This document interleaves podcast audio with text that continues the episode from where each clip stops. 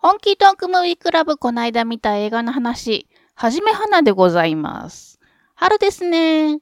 皆様いかがお過ごしでしょうか？まだまだ落ち着きませんけれども、頑張っていきましょう。レビューというほど大したものではございません。お気に入りの映画についてあれこれと話しております。ネタバレには十分気をつけますが、ストーリーもどんどん追っかけていきますので内容にもガンガン触れていきます。そこのところご了承ください。よろしくお願いいたします。それでは行きましょう。今日の映画は、エクスマキナ。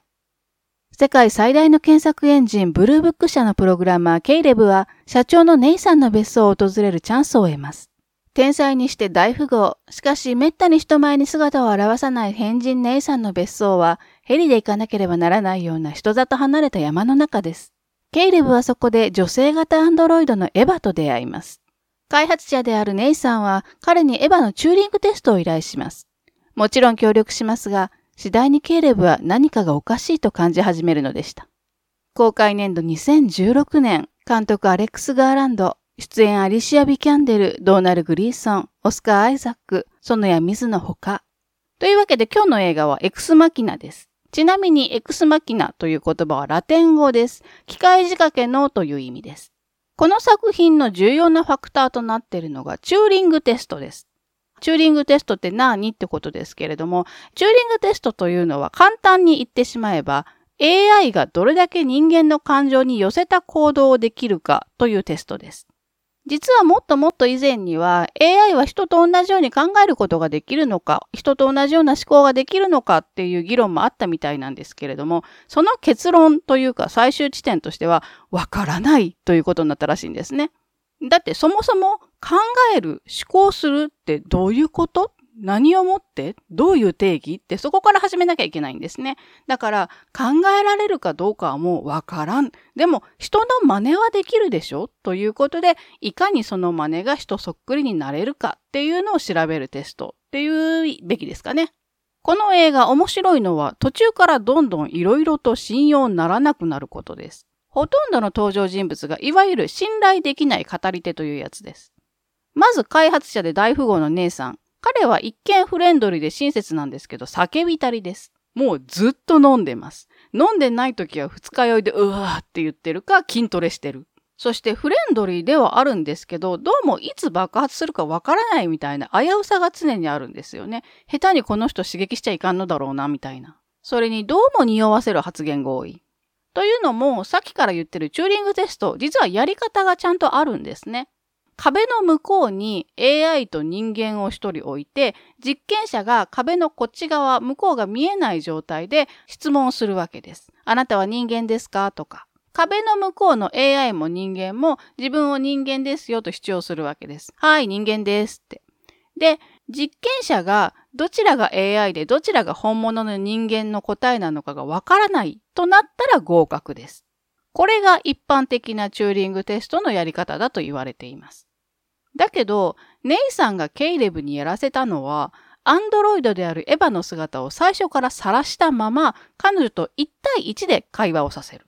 姿を隠すわけでもなければ、比較となる人間も置かないんですね。だから、これ、何のテストっていう感じなんですよ。なんでそんなことすんの？っていう。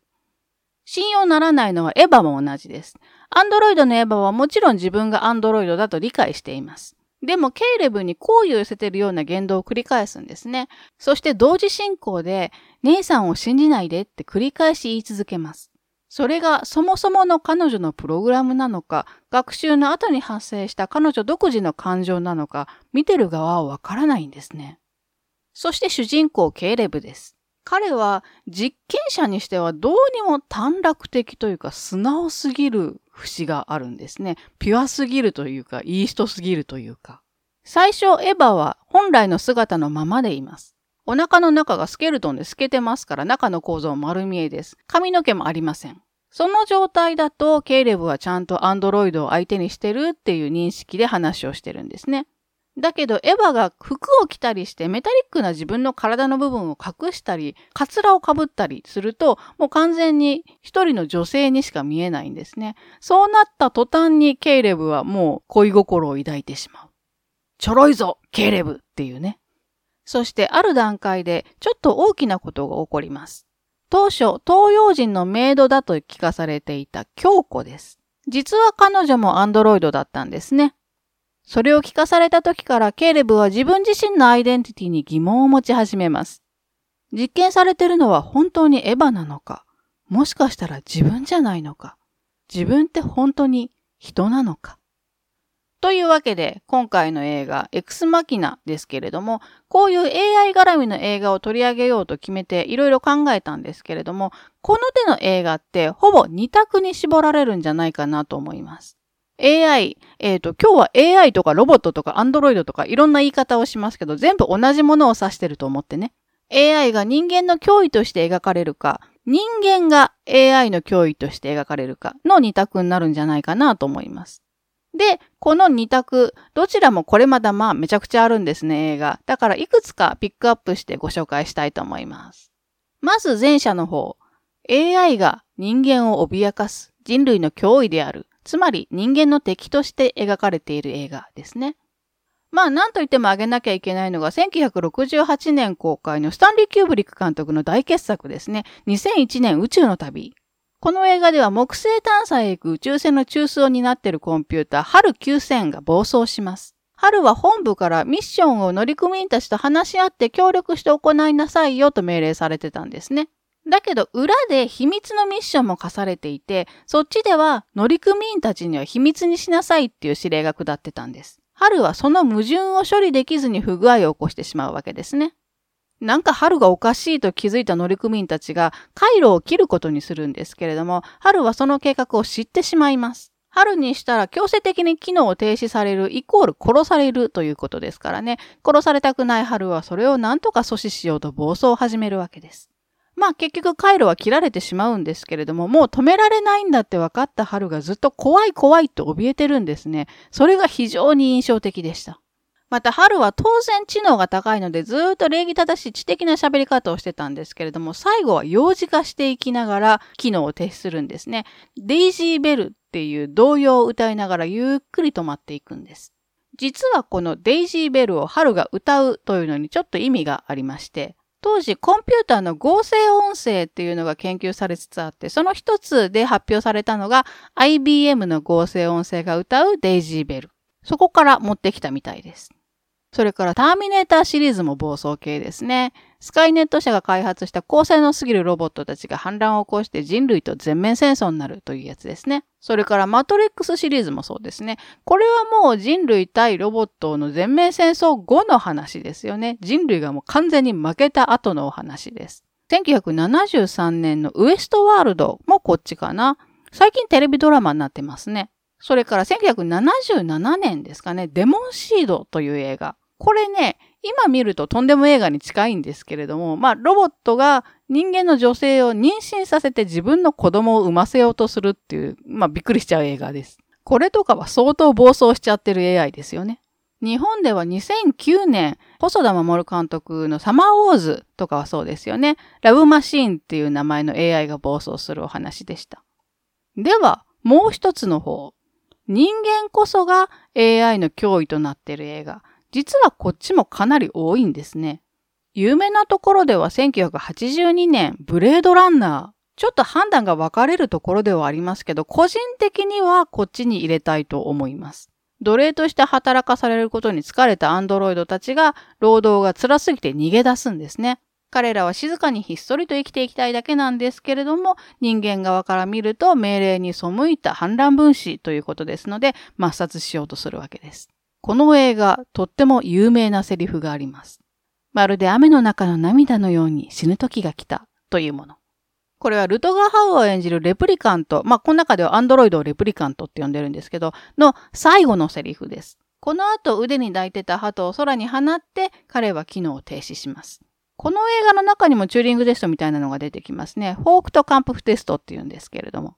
静かに暮らしたいからもう人間たちほっておいてっていうアンドロイドの映画では、2004年のアイロボットもそうですね。それから2015年オートマタという映画もあります。これもそうです。それから2001年 AI という映画もそのものズバリのタイトルですね。これは結構はっきりとロボット版のピノキオです。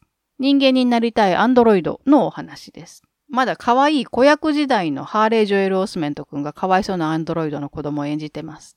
今結構かっこよくなっちゃってますけどね。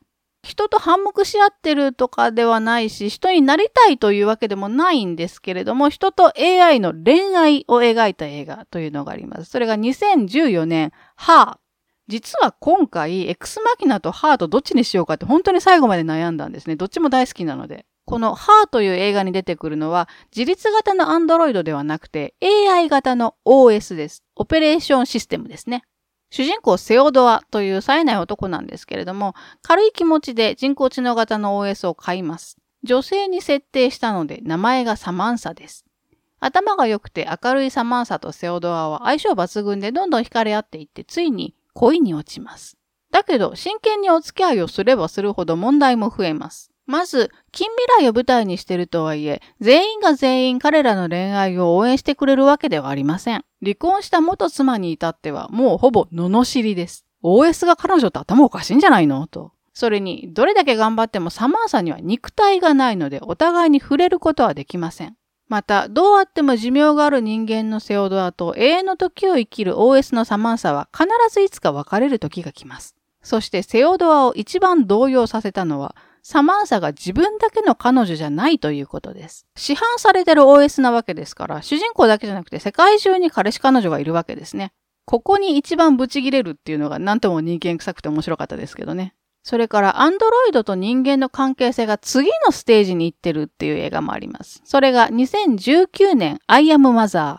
人がいかに人間らしいアンドロイドを作るかなんていう時代はもうとうに終わってて、人間を人間らしく育成できるのはもはやアンドロイドだけっていう next stage の映画ですね。そしてちょっと注目したいシリーズがあります。それがエイリアンシリーズ。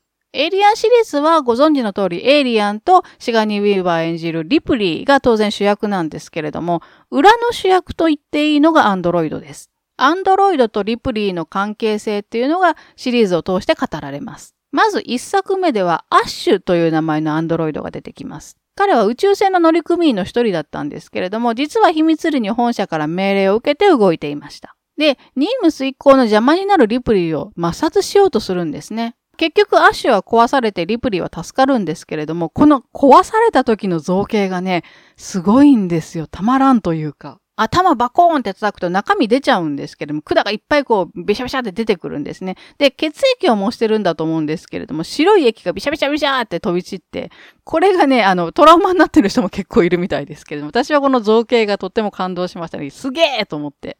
ともあれ、その一件のせいでパート2にもなるとリプリーはすっかりアンドロイドアレルギーです。新たに乗り込んだ宇宙船に新型のアンドロイド、前回のアッシュとは別バージョンのアンドロイドで名前をビショップと言います。